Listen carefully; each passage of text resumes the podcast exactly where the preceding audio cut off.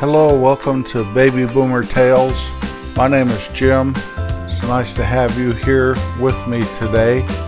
I always appreciate you listening. I count it a great privilege to be able to tell my tales to y'all.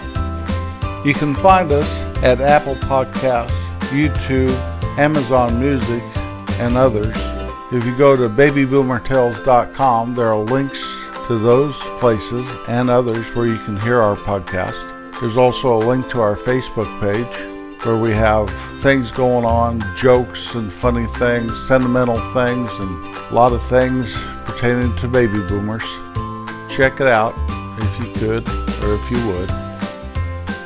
Fall is in full swing now, and it brings me to the remembrance of things like football, high school football.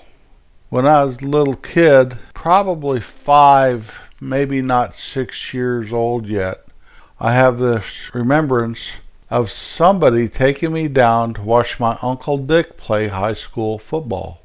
And it was not where the school was, it was down in back of this motor lodge called the El Monte. And the school's colors were purple and white, but I remember our guys wearing blue, old leather helmets. And so I don't know. That would have been 1955, and I don't know how accurate that memory is.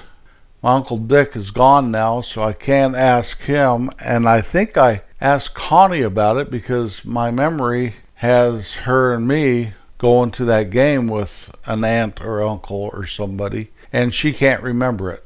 So, memory's a funny thing, but the crisp fall air, sound of cheerleaders and high school bands, the crowd clapping and cheering, the cadence of the whole game going on.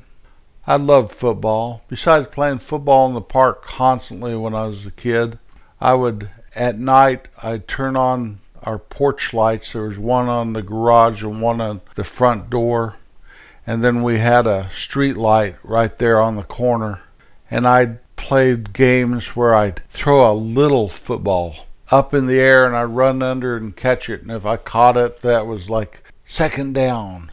And I'd catch it again third down. If I could get to the end of the yard it'd be a touchdown. Then the other team would play and I'd be the other team. And I'd throw it in the air as high as I could and run under it catch it second down. I love football. I'm old enough to remember when they started wearing face masks. And without looking at the history of football, I believe the last holdout was a quarterback named Bobby Layne, And he didn't want to wear a face mask. Now, some of these face masks were just a piece of plexiglass going across. I believe the players back then thought that the mask would interfere with their vision. Maybe some of the linemen defensive players thought that face masks were for sissies.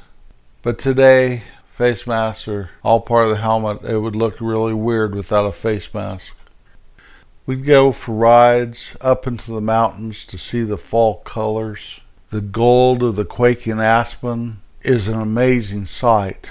Now, in the Northeast and in the Midwest, and wherever you get reds and purples and golds and lush browns and all these wonderful colors. But up there in the mountains in Colorado, it's purely the green from the evergreen trees and the gold from the aspens. And it's the most beautiful of sights. The mountains all turn gold. When I was a boy going to school, we'd always have our new school clothes in September when we went right after Labor Day and all of a sudden you're wearing those blue jeans that haven't even been washed yet, long sleeve shirt, and it's still kind of warm outside. Those jeans kind of crinkling and cracking below you. Come home from school and your mom yell at you because those are brand new jeans. How do you get a hole in those? Why are those so dirty? What do you do? The girls wearing woolen skirts and stuff. We're all prepared for fall. Now, fall is supposed to start around the 20th to the 22nd of September, but I always felt like it starts right after Labor Day. On normal years, school usually starts after Labor Day, or at least it used to. and we all hunker down for fall. TV season is just starting with all the new shows, and your favorites you hope come back for another season. You go to the fair. Fair is always in September up there in the county I was raised. And the ranch kids were taking off school because they're cutting hay. October comes and the hunters come by the thousands up into the mountains, and all you see are these guys in these bright orange vests and hats. We're all joking about them, saying you better hide your horses. I think they got an elk. It's great for the industry, but it was maddening for if you wanted to go hiking out in the woods. Your mom says you can't go out there, someone will just shoot you. What do you mean, shoot me? I don't look like an elk. Doesn't matter. They just see something move and they shoot. Mom's probably right.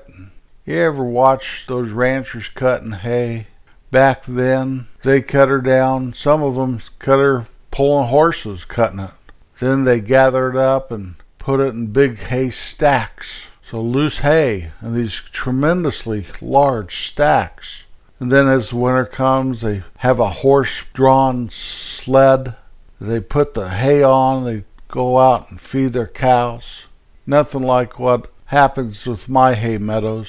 Farmer comes, he cuts it the very next day, he turns it once and bales it in these huge round bales, and he takes it away. Today in the Midwest, we have corn mazes, pumpkin patches, thousands and thousands and thousands of piles of leaves from the many, many oak and ash and elm and birch and all these trees we have here. The air turns brisk and it's time for chili. Go down into Missouri and get some apples that they're harvesting. There's hay rides and bonfires. At my place, to get ready for winter, once fall comes, I have to split whatever firewood I've cut over the year and I also buy some oak because I have no oak on my property. I have to mow the fields one last time because my farmer friend only does his cutting in about June and he doesn't want a second cutting, he, most years anyway. I have to wrap my baby trees around here with a tree wrap so the deer don't bite them in two during the winter. Even trees that are a little bit larger, I wrap because they'll strip off the bark and it kills the trees. That's fine for a lot of these other trees, but not the trees in my yard. My yard's fairly large, and I have a lot of different types of species of trees that aren't natural to the rest of my property. And so I don't want those deer to ruin those, and every once in a while they do, but the tree wrap seems to deter them. I have to clean the chimney, I climb up on the roof and I take the cap off of the chimney and I have these big long rods with a deal that's made out of a polyester. I have one made out of metal too, but you stick it down there and you kind of scrub out your chimney and get all that creosote off of the inside of the chimney. About three years ago, I got up there and I couldn't get down. I could not negotiate the ladder. I was yelling down the chimney for my wife to hear. Finally, she heard me, came out to see what was going on. I made her extend the ladder and hold it. I've learned now that I extend the ladder up higher than what's leaning against the house so I have something I can hang on to. It's all part of the charm of getting older. Or before I would just jump up and down on that ladder, not think a thing of it. Now I don't bend as easily or something and I have to have that ladder extended up so I can get up on it before I actually go past the part that's leaning on the house. What do they say? There's more than one way to skin a cat. It's better than being stranded up there on the roof. That's a fact. I grade my driveway every fall. It seems like through the spring and the summer it wants to kind of rut. I have a gravel driveway, and that's okay, but the middle gets high, so I grade that middle back down into the ruts, and it's fine. It's not truly a rut. It would be if I didn't grade it, though, eventually. I do the last mowing probably late October, early November. Mow the place. Weed eat my pond. grass always seems to want to grow right at the edge of the pond, faster than anywhere because it's totally watered all the time. I put straw on my water meter so the water meter doesn't freeze over. Sand bags in the back of my pickup truck, even though I have four wheel drive, it gives me better traction. And then I'm ready for winter. Ready to just let it blow and snow and be cold. Sit back and enjoy it. We may have friends out end of October, first part of November, have a bonfire, do a little hayride. Usually I just throw some bales and some loose straw in the back of the pickup and let them get in the truck, and away we go. They merrily sing away as I drive slow as I can. I used to never have any problem with leaves, but I've lived here over 20 years now, and the trees are larger and the leaves are more plentiful. I still don't rake leaves or any of that, but I do mow them up and mulch them down a little. I don't want them killing whatever grass I can grow around here. Fall is my favorite time of year. The colors of the trees and the bushes and the grasses to me are more beautiful than the wonderful flowering and budding of the spring and the lush greens of the summer. It's also a time for me to look forward to winter. It used to be when I first moved to the Midwest, I didn't like winter. Winters are very extreme here. You can have weeks and weeks of beautiful weather, and then if it gets below zero, it's worse than 40 below up in the mountains because of the humidity, maybe the winds. But I like to sit inside and watch it outside. I'm in a position in my life now that I don't have to go out if I don't want to. If it snows, I'm not going to scoop the driveway. My four wheel driver usually negotiate most of it anyway. I've only had two instances that I've ever had to plow snow out here, and that's because of drifting. So I'm always hoping I don't have to plow it because that's a whole nother issue altogether. Go out to the barn, try to start the tractor, I do put the plow on it though every fall after I'm done mowing. I switch out the old brush hog, put the blade on it. So I'm always ready, and I can if I have to. Whatever season it is, thank God that you can enjoy it and see its beauty for what it is. In the Midwest, spring is so beautiful with flowering trees and early flowers and just life blooming out in front of you. But there's also the downside the threat of tornadoes and severe weather. Summer is wonderful, the lushness of the grasses and the trees and the foliage. But we also have 100 degree days and high humidity, times of drought with no rain at all.